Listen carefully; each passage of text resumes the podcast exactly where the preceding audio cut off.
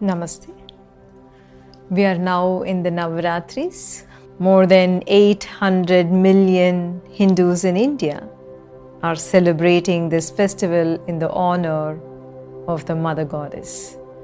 However, very few would know its esoteric significance. You are those whom I will lead into the heart of this great celebration.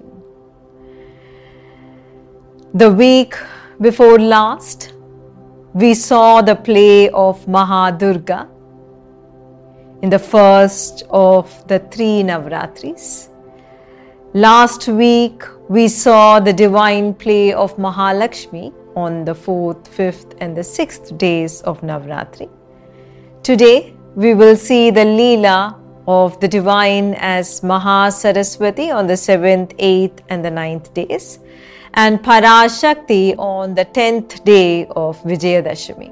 When Krishnaji and I lead seekers on the path of enlightenment, on their journey into their depths of consciousness, beyond the dark forces of suffering, beyond the dark forces of craving, he or she is met by the third dark force.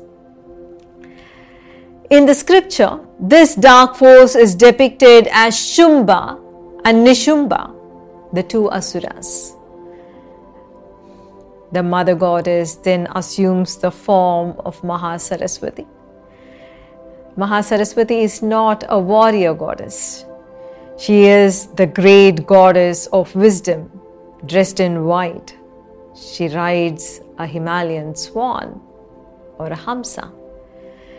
The depiction of the Divine Mother in this form is so full of symbology. She is dressed in white to symbolize that she would take you beyond Sattva too. As Mahadurga, she took you beyond tamas or the dark qualities of laziness, anger, and greed. As Mahalakshmi, she took you beyond rajas or the dark qualities of incessant craving and aggressive desire.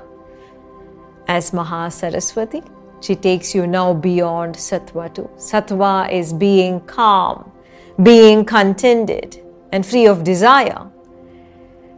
But is being calm and contented the end of a seeker's journey? No. This is not the end of your journey as a seeker. You need to go beyond sattva also to the fourth dimension towards enlightenment. The Himalayan swan on which she rides is a very rare species. A graceful bird which is known to fly at the highest of altitude. It is actually beyond any bird's flight which means the seeker now lives in a transcendental consciousness beyond all chaos of the world.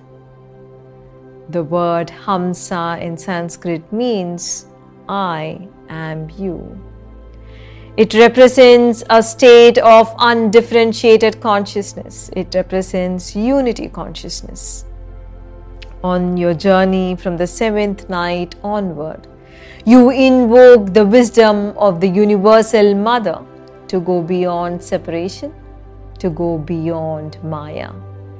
Shumba and Nishumba are seen as the third and the final dark forces in mythology. I see them as representing the illusion of separation. In ignorance, you feel you are separate from your life. You feel you are separate from your fellow human beings, from the universe, from the divine, from everything.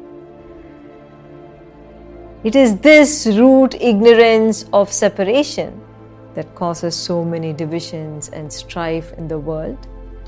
Divisions based on gender, on color, on caste, on religion, and nationality and race when with the power of wisdom you see through the illusion of separation, you rise victoriously into the 10th day of Vijayadashami.